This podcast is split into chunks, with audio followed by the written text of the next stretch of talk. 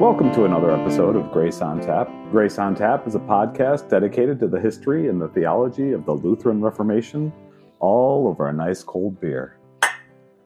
I'm Mike Yagley. And I'm Evan Gittner. So we're going to continue with our discussion on the on Luther's winter postil, released, I think 1521. And then he went back and went through it many, many times after that over the course of his life.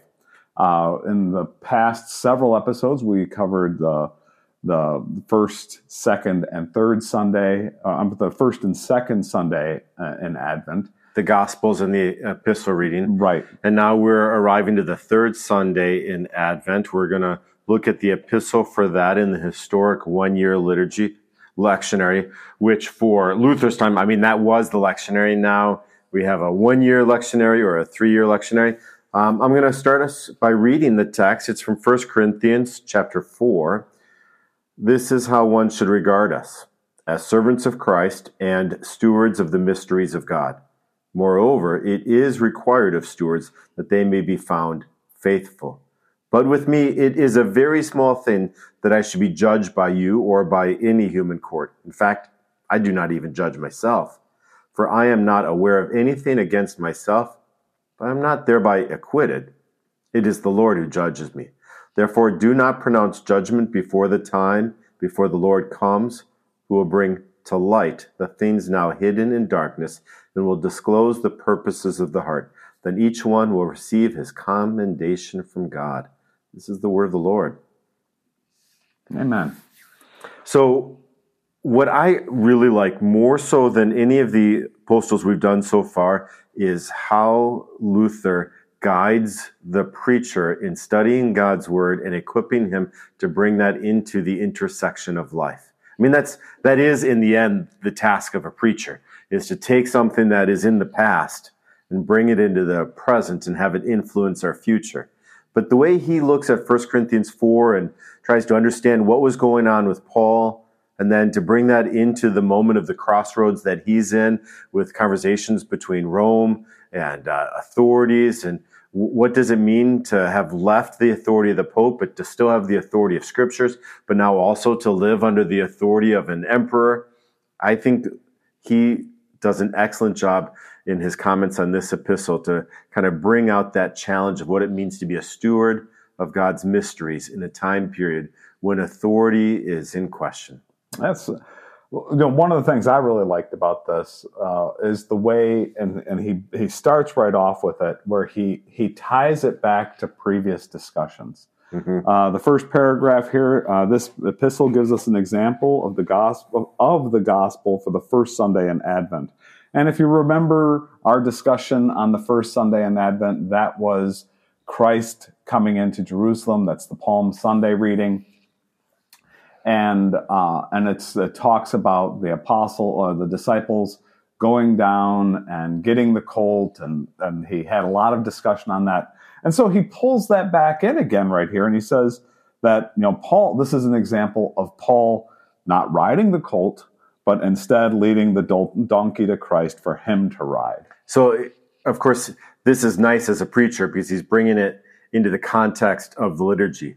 When are you hearing this text? You're not just randomly hearing 1 Corinthians 4, but as a preacher, your audience is going to be hearing it in the context of Advent and having heard of the colt and Jesus arriving with the loud hosannas, and now he is equipping. I mean, this is what the postils are. They're ultimately commentaries on the text designed purposely for preachers to get better at reading the Scriptures for the purposes of proclaiming it. And he's placing it into a liturgy, into the historical context of three Sundays now into Advent. And it also, it draws as a parishioner, it sort of draws in, it's almost like a weaving of the gospel and the epistles and the whole season together. Yeah. And so you sort of pull yourself back and you think about what came before. As we start getting into this, it brings us right back to Christ the King.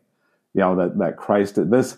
By saying this, by beginning with this, Luther is reminding us that Christ is the King. And And what's interesting about that is in the context of 1 Corinthians, Luther starts out by saying Christ is the King by bringing us back to that Palm Sunday. And then even in that first paragraph, he says, and remember, this whole epistle is about, I follow Apollos, I follow Paul. And so there's this question of church authority. And Luther is, I think, going to be building to, there's only one authority. It's Christ. It's Christ. And if you have someone that's leading your church and they're riding the colt instead of Christ, then they're not a steward of the mystery. They are trying to become the mystery themselves. Right, right. And so this brings us to our first verse in this lesson. This is how everyone should regard us, as servants of Christ and stewards of the mysteries of God. So the power that's given to leaders of the church, St. Peter, St. Paul, even apostles, bishops, pastors today, we are being governed by the task that is given to us. We aren't governed. We are not the governors of the task. We are being governed by the task. And what is that task? That task is serving Christ by carrying out the office that Christ has commanded whoever, the bishop, the pastor, the priest, whatever role that person has been given within the church. Every role has as its foundation to be a servant of Christ. And so Luther will talk a little bit about how there can be different servants, and we all are ultimately leading to Christ, whether it's in prayer, fasting, going to church, living inside of an institution, cloisters, the whole clerical estate of what he calls worship.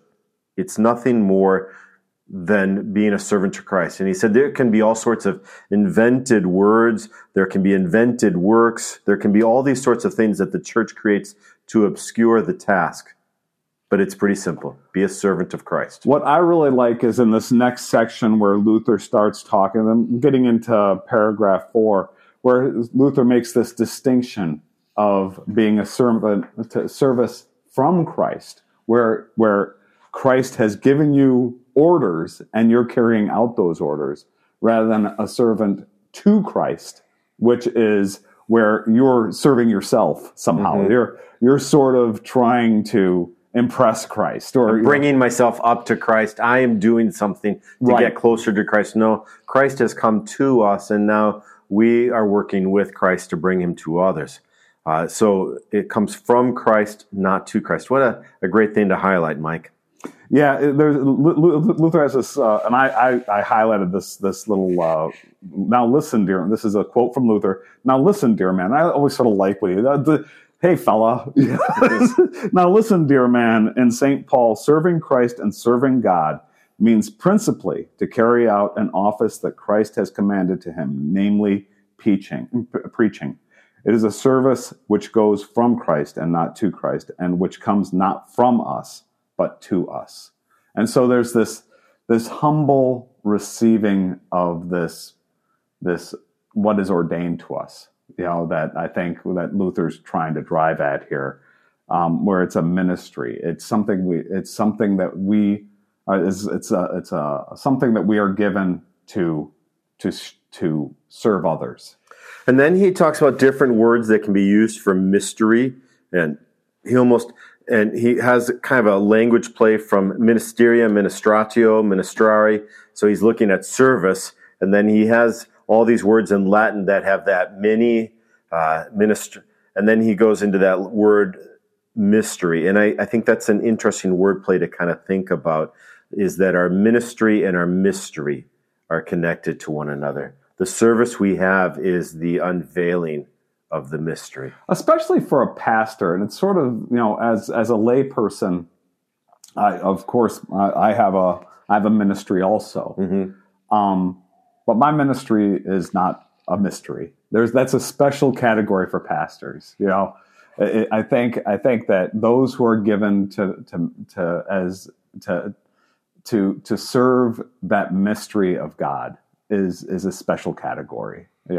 And so then every preacher has to make sure he doesn't set himself up as another head, nor exalt himself as another Lord or as another Christ, but he keeps the community all together, being led towards the one Christ, lords and superiors and heads. That's kind of on Luther's mind in 1521. His head itself is at stake. You know, the emperor himself is placed himself into a position of where he could take his head and declare him as an outlaw. And he has the challenges of archbishops and leaders of huge ministry groups writing to him and frustrated with the division he's bringing to the church. And he might have to have some humility. Am I doing this? Am I placing myself in this Reformation as a new head, as a new superior? And so this text is somewhat self-reflective for Luther, that he has to remind himself, what I'm doing is I want to make sure people are able to see Jesus and that I don't set myself up in this Reformation as some new vanguard.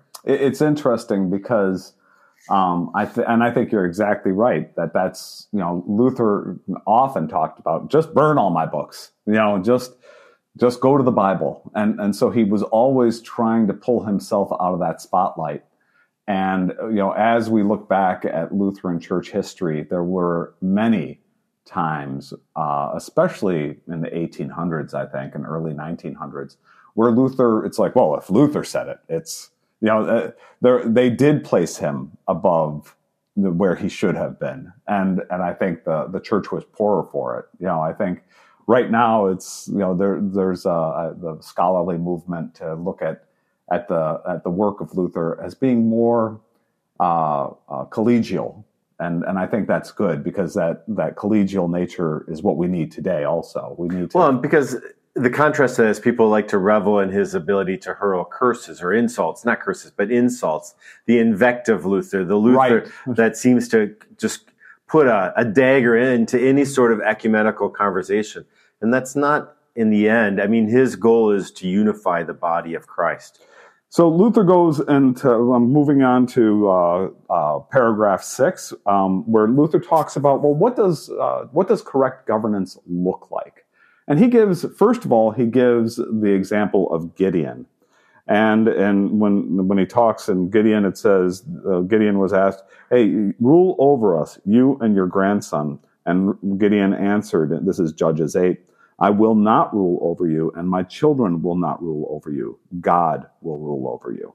And that's where, you know, I think what Luther is getting at here is that temptation for especially religious leaders. I remember when I was very young, and I always looked at the pastors and the priests and the different religious leaders as being sort of, I don't know, holier than the rest of us, right? And sort of gotten over that. Yeah, as you and I stand here drinking a beer together, you get the reality that I'm a guy who enjoys life and love and the world that I live in, and I want to stay focused on what God's word is all about. But I'm a servant of Christ just as anybody else would be. Yeah, and I think Luther, especially in the Middle Ages, you know, the Catholic Church had really juiced that up. Right, there was this era of the Middle Ages where, you know, the Pope was above the Emperor, and, you know, that really started with Charlemagne, and it carried forward.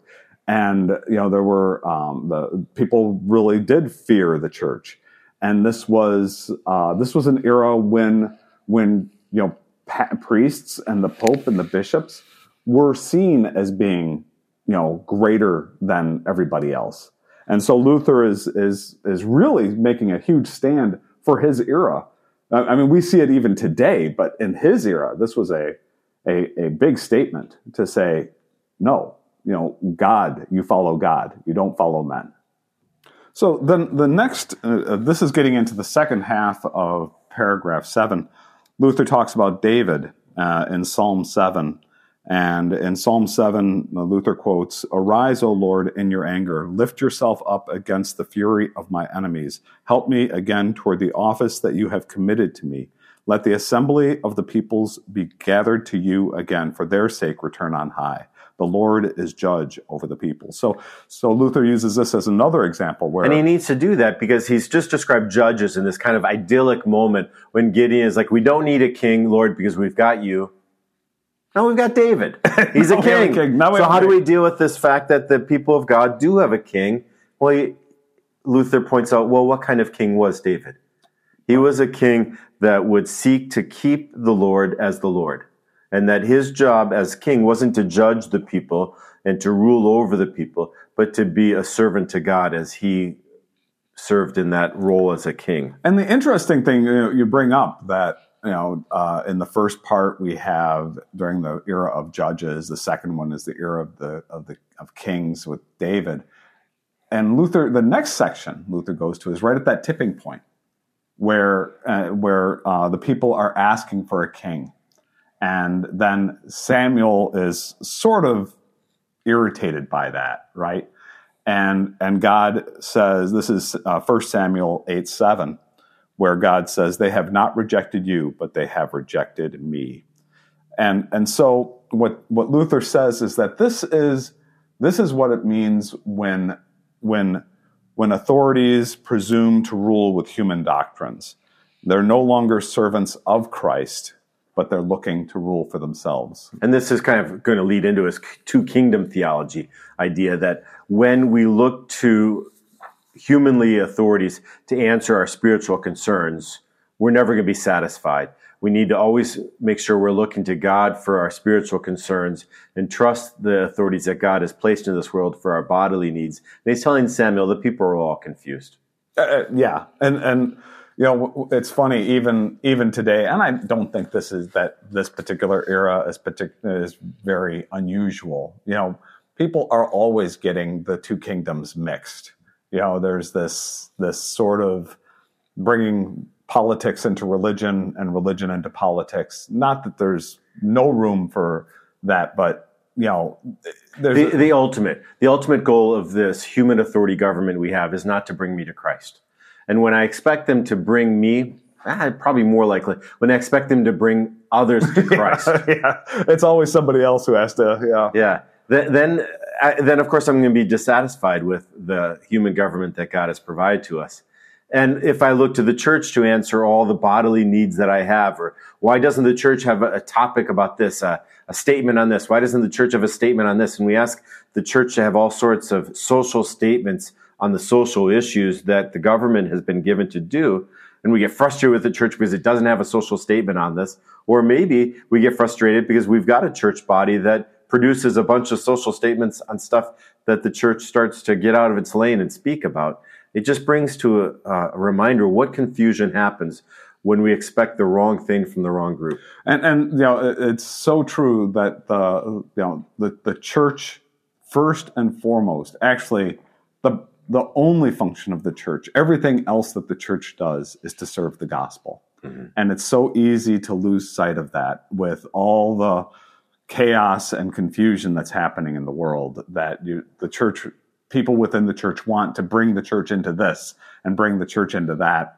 And it really loses the focus. And Luther says, he starts talking about this and he says, this is really a form of idolatry. He's saying there's either Christ alone and his word alone, or Christ has been rejected. Well, we cannot be Christ's servants and teach our own words. And so it's this sort of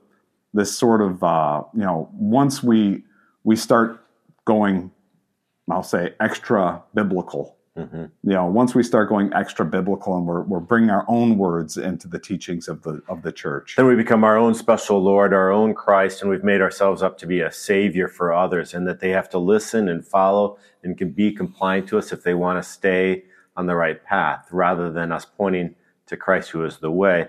So then Luther in paragraph 10 starts to point out how the papacy has become this form of idolatry, when the papacy and its canon law, its doctrines of clerics, monks, and universities, they try to teach something other than Christ's words, and that he says they keep demanding that we treat them as Christ's servants, but they're not doing the work of Christ. There's all this extra biblical stuff that's piled on top of the Christian witness. And so this is where then he describes the Catholic Church at his time, the papacy, as being a part of the kingdom of the Antichrist and servants of the devil.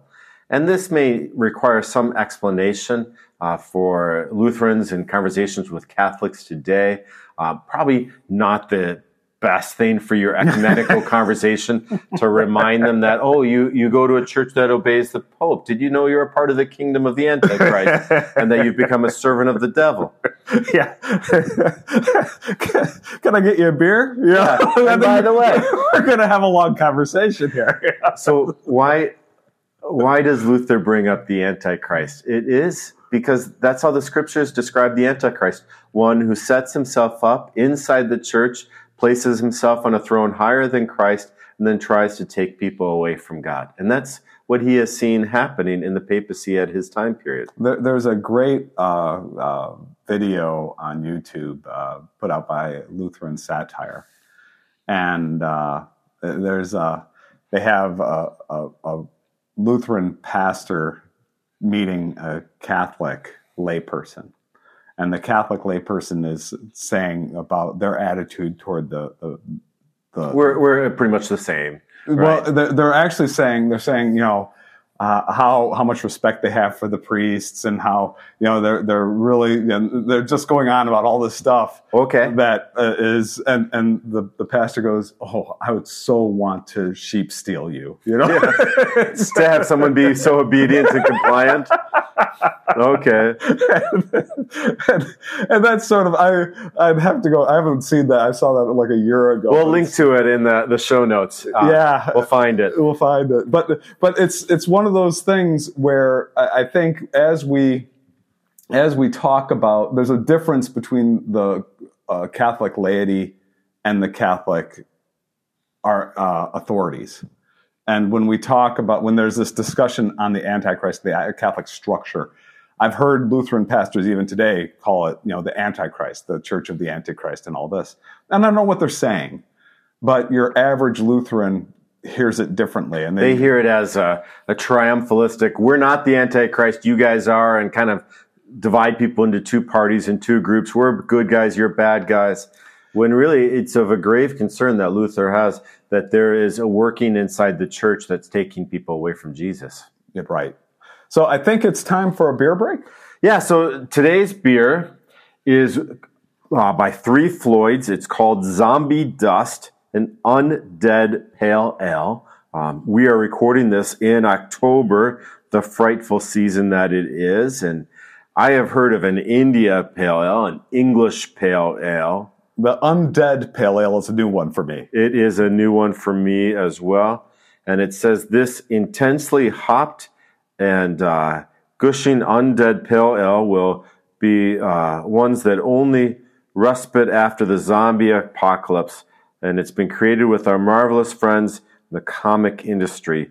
And art is by Tim Seeley. So they really have a lot of joy in the artwork of the can besides just the taste of the beer as well. In terms of it tastes like a lot of IPAs I've had before. Yeah. It's got a nice little grapefruit and a little bit of a hoppy flavor. Yeah, I'm enjoying this one. It's a nice I think it's almost like an all-day IPA. It's a little bit more watered down. It's not one of those double IPAs where someone has tried to get as much alcohol by volume as they can. It's 6.5%. I mean, not that striking of a strength of alcohol by volume, and the taste is not too harsh. It's not very harsh at all for an IPA. IPAs can be pretty rough, and this one is it's a pretty smooth drinking IPA.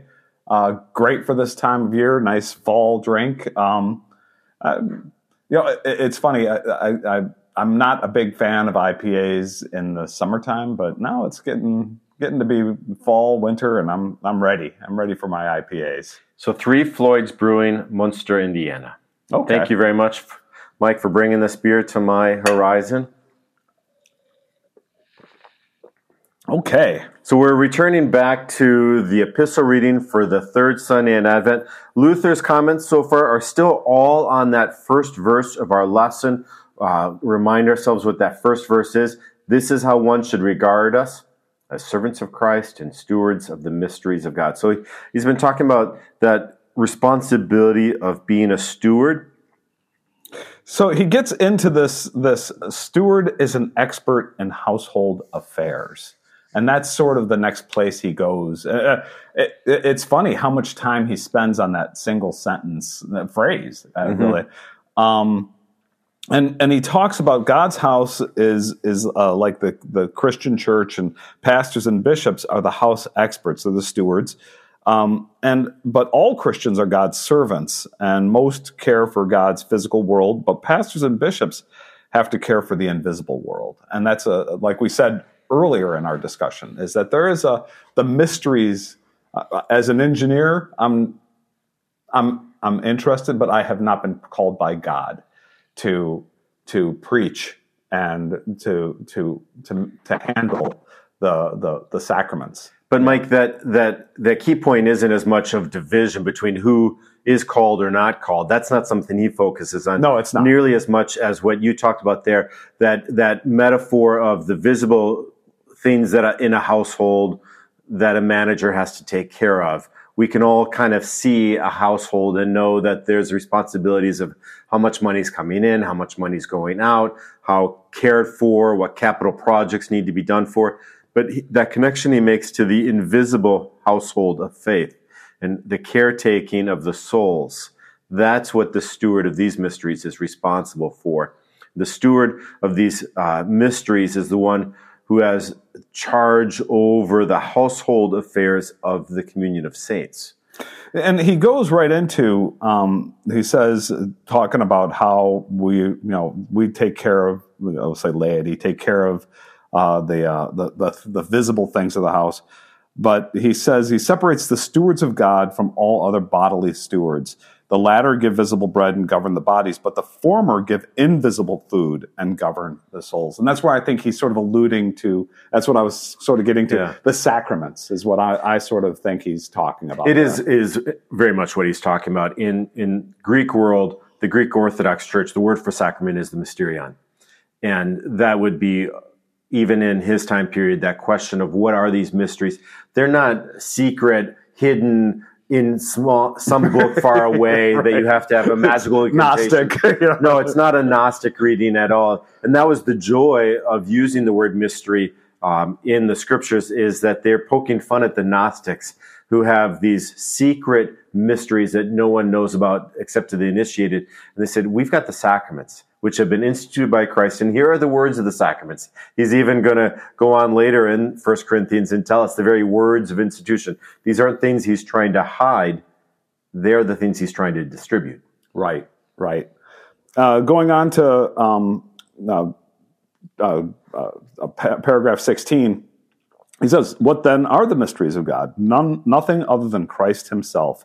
That is faith and the gospel about Christ. All that is preached in the gospel, which is far beyond our thinking and reasoning and is hidden from the world, cannot be attained except only through faith." And he's going into this that, and that's the this world of faith. I'm going back to my book the Bible study. Well, let's talk about that book for a moment, Mike. So we got some good news. It's out in the world, right? It is available on. And what's the name of your book? My Soul Magnifies the Lord. And it is a Bible study, kind of an examination of the Magnificat. The Magnificat. So if you go to solapublishing.com and just type in, rather than go hunting for it, just type in, they have a little search bar, type in the Magnificat and it'll show up there. My Soul Magnifies the Lord. And the intended audience for this book? Anybody who's interested in a little bit deeper understanding of the Magnificat. And this is really about handling those great gifts that God gives us of wisdom, power, and wealth. And we all have plenty of those things: education, influence, and of course we have greater wealth than anybody in all of history has had. And I'm sort of, when we talk about this, this faith, there's a chapter in there that talks about the difference between the spirit and the soul.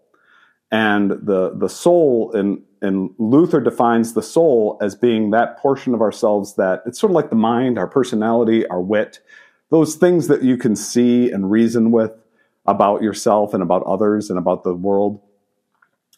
But the spirit, according to Luther, and his biblical understanding of the Spirit is that the Spirit is that which lays hold of things incomprehensible. It doesn't comprehend the incomprehensible.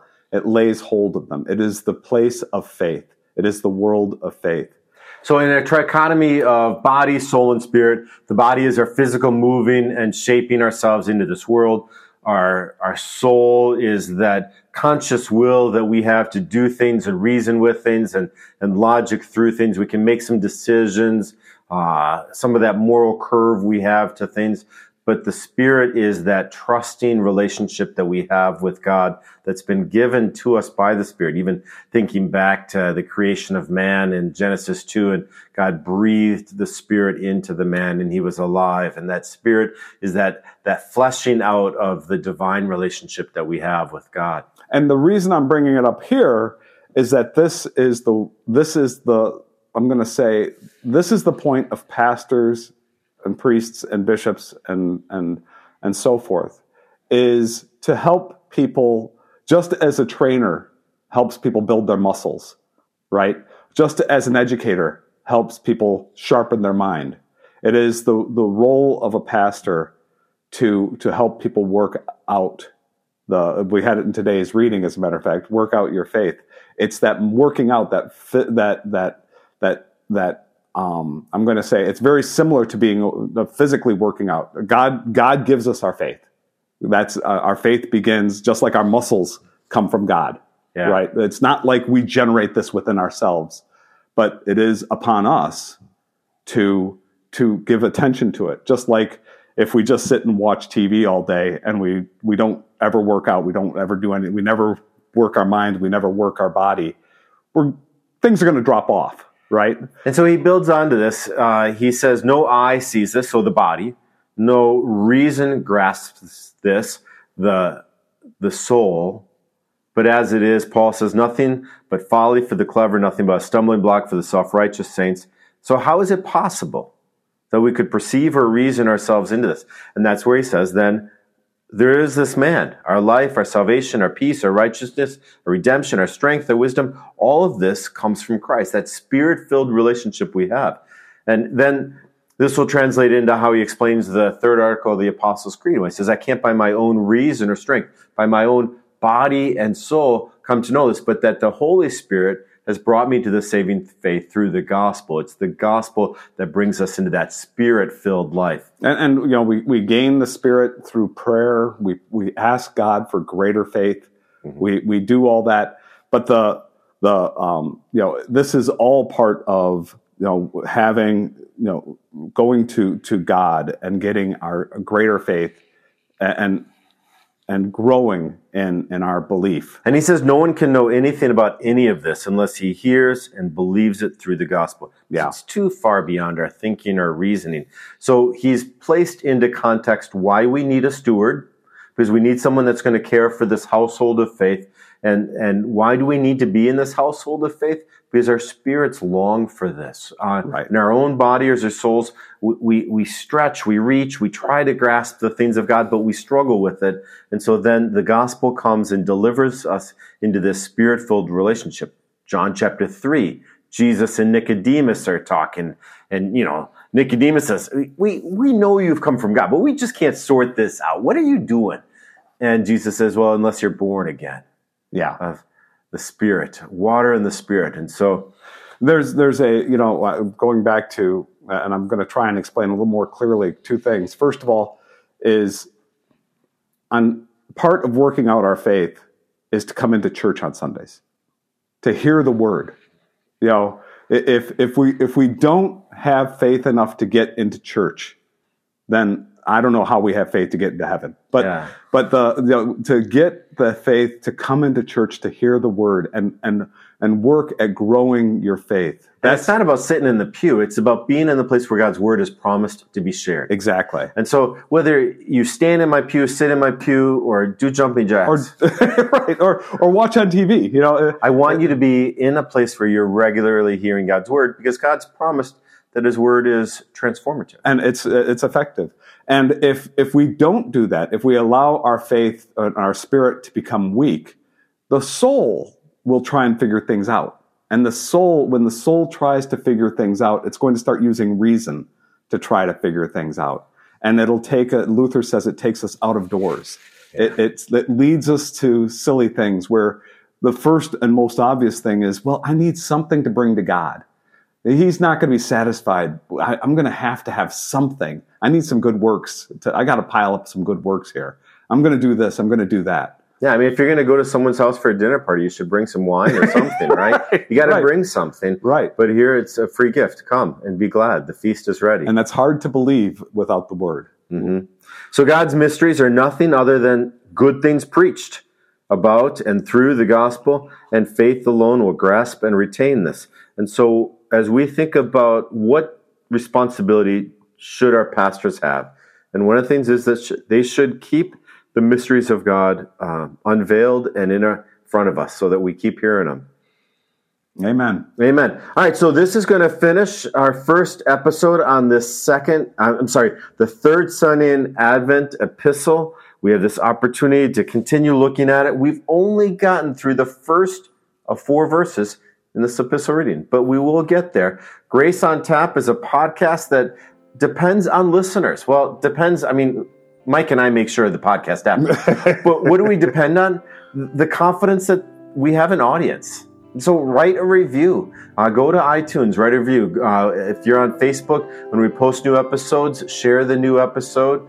Let your friends know about us because in a way we kind of do depend on you because while Mike and I enjoy talking to each other, there's something vibrant to know about knowing we're a part of a larger community as well. Oh, absolutely. Where two or more are gathered, right? And so there's two of us, so we want some more. And we want the more part. We want the more.